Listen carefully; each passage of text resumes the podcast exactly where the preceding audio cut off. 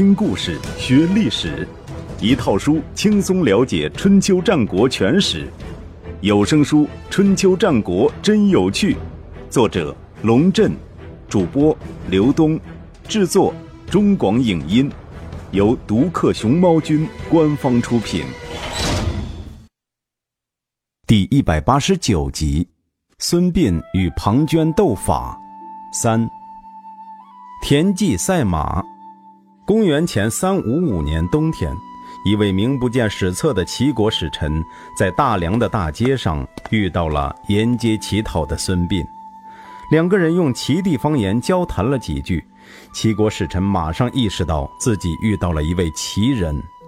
当他完成使命，启程返回齐国之际，将孙膑装在自己的辎重车内，轻易地逃过了魏国边境的检查。抵达临淄之后，孙膑被安置在将军田忌家里。田忌姓田，自然是齐国公室子弟。不过，这位公室子弟近两年混得不太如意，因为他和相国邹忌的关系一直处理不好。当然，这和邹忌整肃官场没有关系。田忌既不是贪官，也不是混蛋，他和邹忌的矛盾纯属私人恩怨。很多时候关系不和，并不需要解释。第二年春天，孙膑作为田忌的门客，陪同田忌参加了在临淄郊外举行的赛马会。赛马是当时齐国极为流行的贵族活动，比赛规则为：双方各出赛马三匹，分别比三次，三局两胜。齐威王本人也热衷于这项活动，派人搜刮和训练了好几匹马。在赛场上与各位官僚贵胄一较高下，田忌每次与齐威王对赌都必败无疑。这一次，他毫无悬念的又以三比零的战绩输给了齐威王。但是他很快又回到赛场，要求与齐威王再比一场，而且把赌注加大十倍。齐威王歪着脖子看了他半天，说：“田忌。”你这是在向我变相行贿吗？田忌说：“下臣岂敢？即便是行贿，那也是向您身边的大臣行贿，哪有向您行贿的？”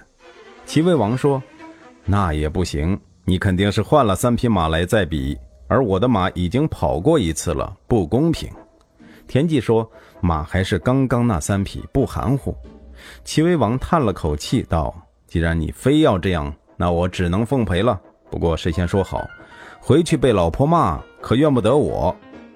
比赛再度开始，第一局下来，齐威王的马又大胜，甚至比刚刚那场胜的更多。冲线的时候，足足超出田忌的马十个马身。齐威王嘲弄地看了田忌一眼：“不行啊，田忌，你的马士气低落，表现比刚才还差呀。”田忌抹了一把额上的汗说。现在还难言胜负，您等着瞧。第二局下来，田忌的马却是小胜。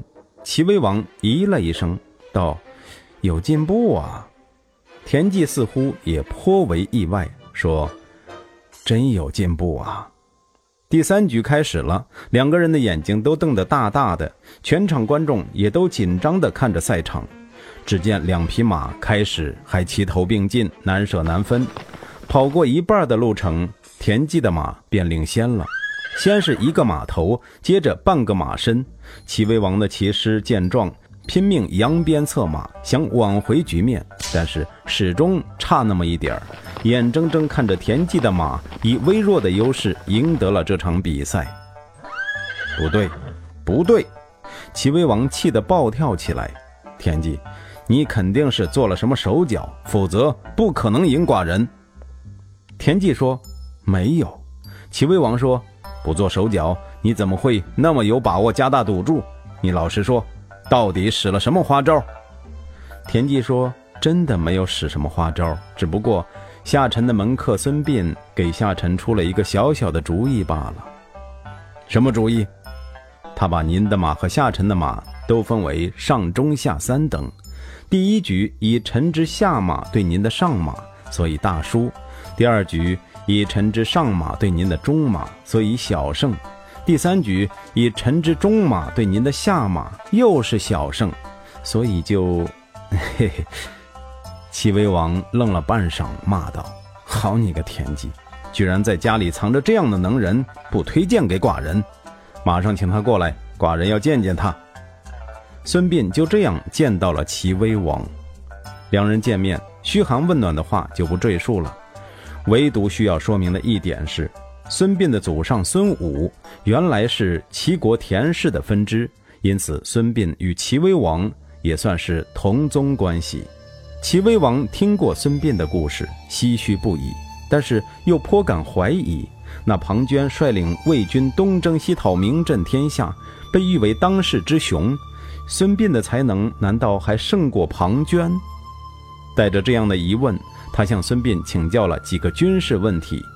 齐威王首先问：“如果两军对峙，旗鼓相当，请问先生该如何破局？”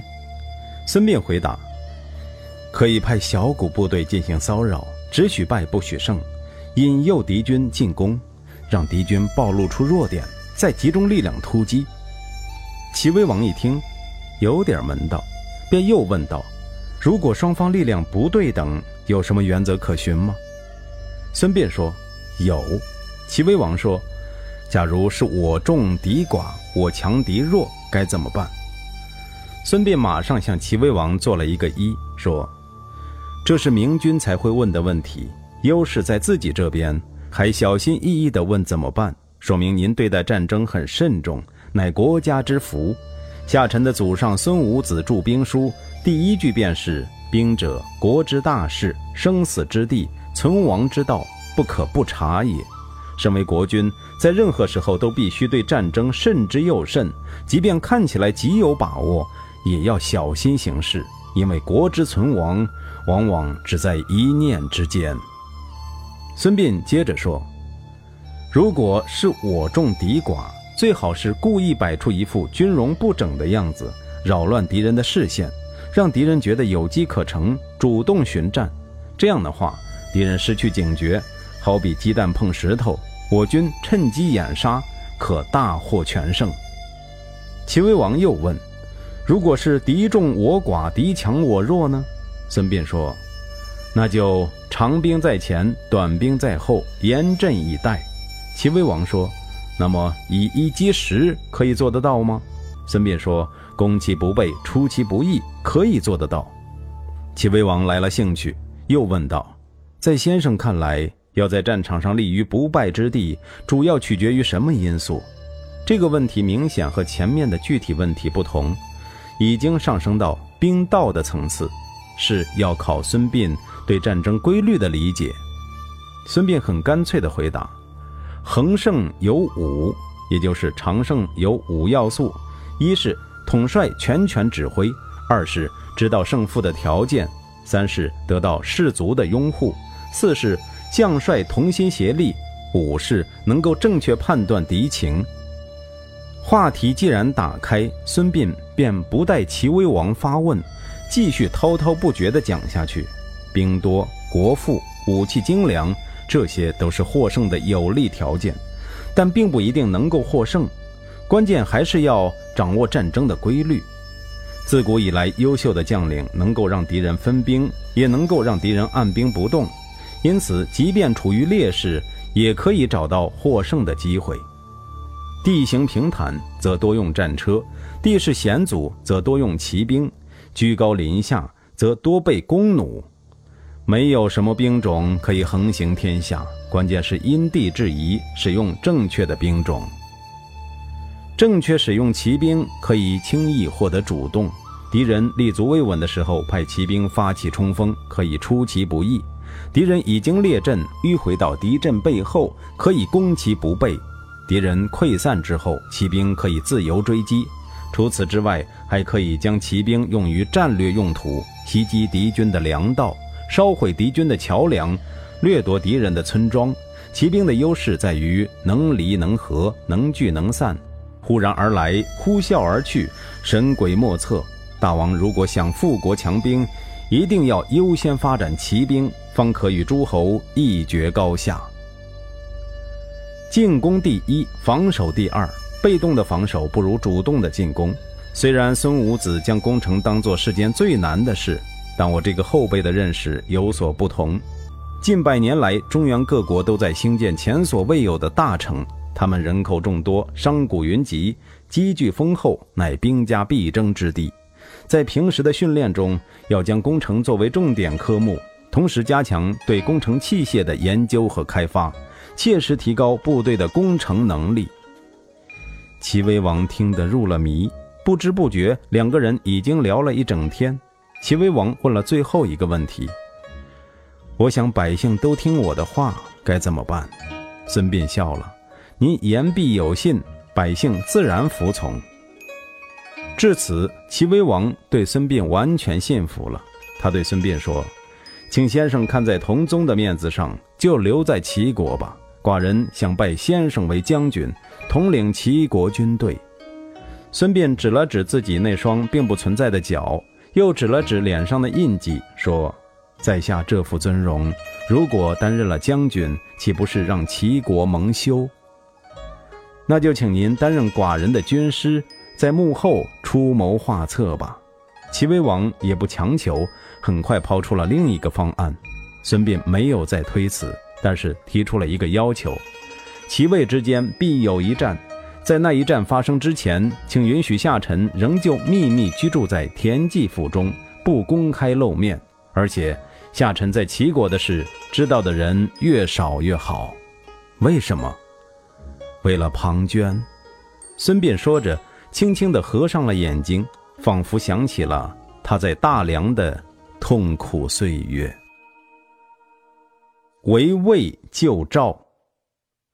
上一章写道，就在这一年，也就是公元前三五四年冬天，赵国进攻魏国。这个魏国是保卫的魏。攻占富丘及七地，魏国向三家分晋的魏国求援。魏惠王派庞涓率领八万大军伐赵救魏，包围了赵国的首都邯郸。据《战国策》记载，大夫季梁本来外出办事儿，听到魏惠王要讨伐赵国，半路上又折了回来，顾不上整理衣服上的褶皱，拍掉头上的灰尘。就跑到宫里去见魏惠王，劈头盖脸地问道：“听说您已经下令庞涓讨伐赵国，有那么回事吗？”魏惠王说：“是，怎么了？为为什么？赵国无故侵略魏国，寡人重振先君的霸业，出面主持公道，有何不妥？寡人还想问你呢，派你出使楚国，怎么现在就回来了？”魏惠王不满地看着季梁：“是这样的。”我在路上遇到一个朋友，正驾着车往北走。我问他去哪儿，他说去楚国。我就奇怪了，楚国在南边，你往北走，怎么可能到得了楚国呢？可他说没关系，他的马好。我说马是好马，可这不是去楚国的路啊。他说他不差钱。我说那还是不行，两码事儿。他又说他的车夫技术好，我便不再说话了。您想想看。他把方向搞错了，马又好，钱又多，车夫技术也好，这不是离楚国越来越远吗？您现在要重振先君的霸业，想取信于天下诸侯，却又仗着兵精粮足去攻打赵国，这和想去楚国却拼命往北走有什么区别？成语“南辕北辙”即出于此。可惜的是，季梁苦口婆心。却劝阻不住魏惠王炫耀武力的雄心壮志，即便是后来秦国乘虚而入，攻占了魏国的少梁，也没有动摇魏国攻占邯郸的决心，反倒是促使庞涓加快了进攻的节奏。在这种情况下，公元前三五三年春天，赵成侯的使者来到了临淄，请求齐威王派兵救援赵国。齐威王为此召开了专题会议，相国邹忌反对救赵，他认为魏军势大，庞涓又善于用兵，齐军未可与之争锋。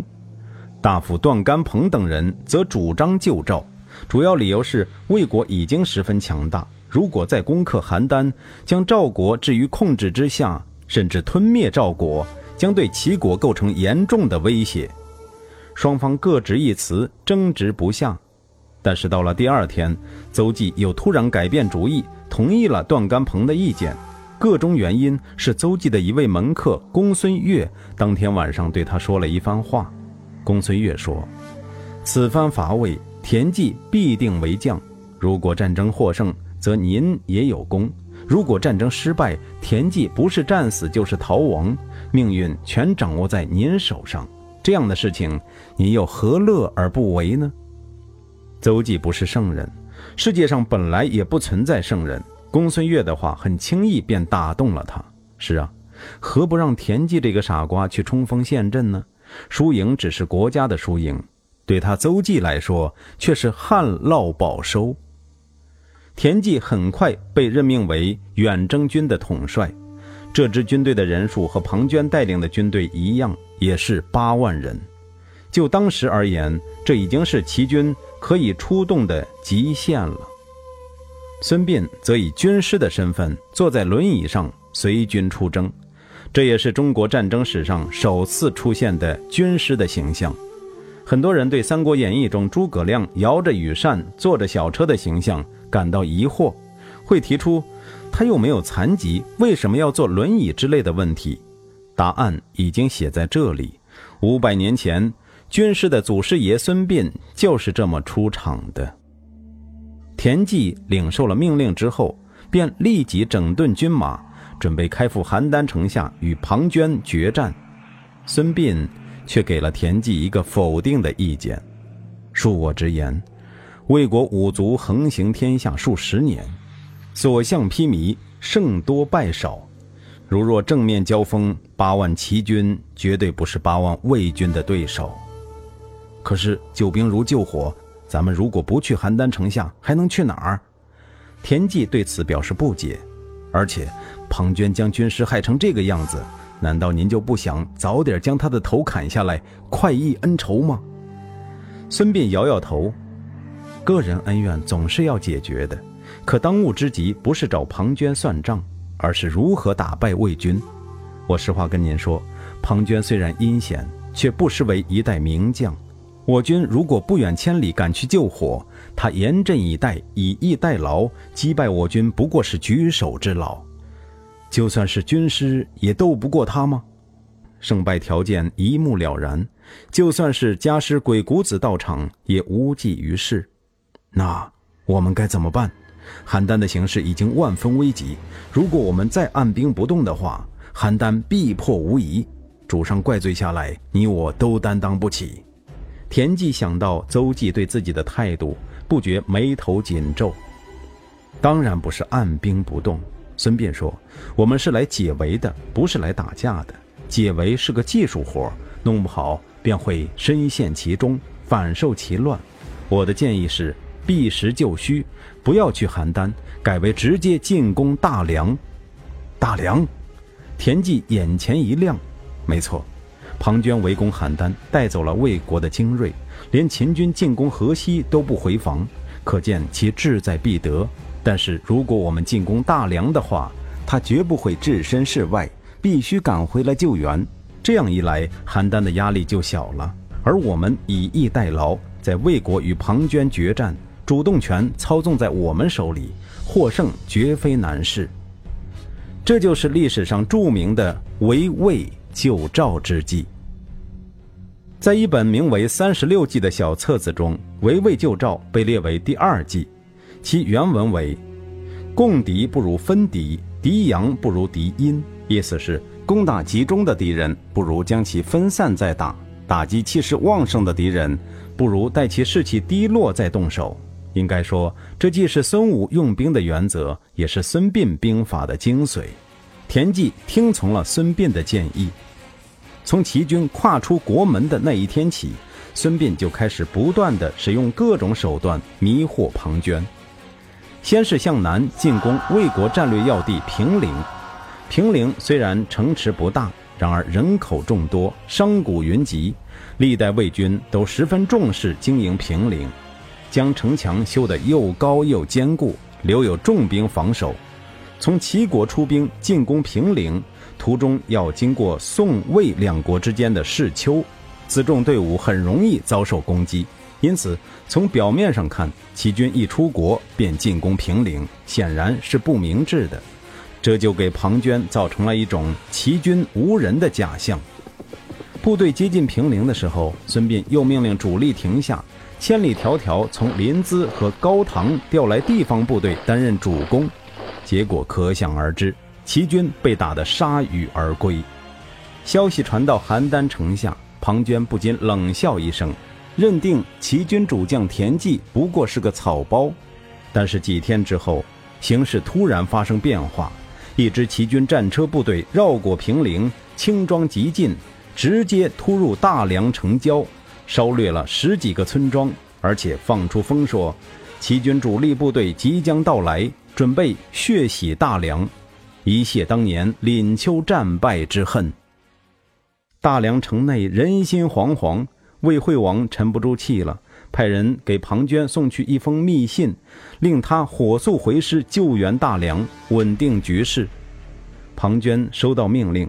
将半个月来收到的信息做了一番分析，得出一个孙膑极想要他得出的判断：齐军不过是乌合之众，无非是想趁火打劫，从魏国捞到一点好处罢了。那样的话，邯郸之围可以不解，只需他带领少量部队火速返回国内，便可一举击败齐军。他不知道，齐军所有的行动背后隐藏着一个最大的秘密。那就是他的昔日同窗孙膑，正端坐在中军大帐中，暗暗操纵着一切。这件事被列为最高机密，就连齐军中也只有少数几位高级将领知道。庞涓决心快刀斩乱麻，命令魏军主力继续围攻邯郸，自己则带领两万部队偷偷离开了邯郸城下，日夜兼程赶回魏国。《孙子兵法》第七篇第二条记载：“卷甲而趋，日夜不处；背道兼行，百里而争利，则擒三将军。进者先，疲者后。其法十一二制。五十里而争利，则绝上将军。其法半制。三十里而争利，则三分之二制。”简而言之，以当时的交通运输条件。急行军必定导致士兵大量掉队，急行一百里掉队百分之九十，急行五十里掉队一半，急行三十里掉队三分之一。因此，急行军乃是兵家大忌，没有十足的把握，不可轻易使用。但是庞涓已经顾不上那么多，他只想快点赶回国内击溃齐军，好让魏惠王放心。当他带着一万余名疲惫不堪的魏军赶到桂陵的时候，等待他的是八万名吃饱喝足、气定神闲的齐军。战斗的结果可想而知，魏军被击溃，庞涓本人也成为俘虏。他被押解到齐国的中军大帐，在那里，他见到了田忌，还有一个坐在轮椅上的人。庞涓先是惊愕。接着大笑起来，哈哈！果然是你，果然是你！他用一种几乎是歇斯底里的声音说：“从这场战斗一开始，我就怀疑是你在背后操纵这一切。除了你，还有谁会这样不遗余力的用各种手段将我从邯郸城下骗到这里来？只有你，只有你有这个本事让我上当。我真后悔。”当初在大梁为什么没有杀掉你？为什么要留你一条性命？杀掉你，我就是天下第一了。不，你其实并不比我强，对吗？如果你比我强，又何必费尽心思将我骗到这里来？又何必躲躲藏藏不敢现身？何不在邯郸城下与我光明正大的决一死战？你还是怕我，怕我在战场上打败你？你害怕人家会说，鬼谷子最得意的弟子是庞涓，孙膑只是个废物，是个懦夫。说罢，又是一阵狂笑。孙膑只是怜悯地看着庞涓，静静地等他把话说完。他不想对庞涓的话进行任何反驳。这些年来吃过的苦头，使他明白人间的险恶，也明白人类的各种雕虫小技。庞涓歇斯底里也罢，装腔作势也罢，对他来说不起任何作用。他知道自己只要轻轻一挥手，刀斧手便会将庞涓拖出去，转身拿进来一颗血淋淋的人头。但他不想那样做，他甚至不想以其人之道还治其人之身，将庞涓的双脚砍下来，再将庞涓脸上烙上一个硕大的印记。那样的话，他与庞涓又有什么区别？他命人将庞涓压下去，暂且关押起来。田忌忍不住问孙膑：“您难道就这样放过他？”孙膑说：“邯郸局势未明，留着他还有用处。”果然，几天之后，消息传来，邯郸陷落了。原来，就在桂陵之战的同时，围攻邯郸的魏军发动一次总攻。以摧枯拉朽之势攻破城门，赵成侯不得不带领文武百官突围而出，逃往代地避难。魏军战斗力之强，委实不是吹的。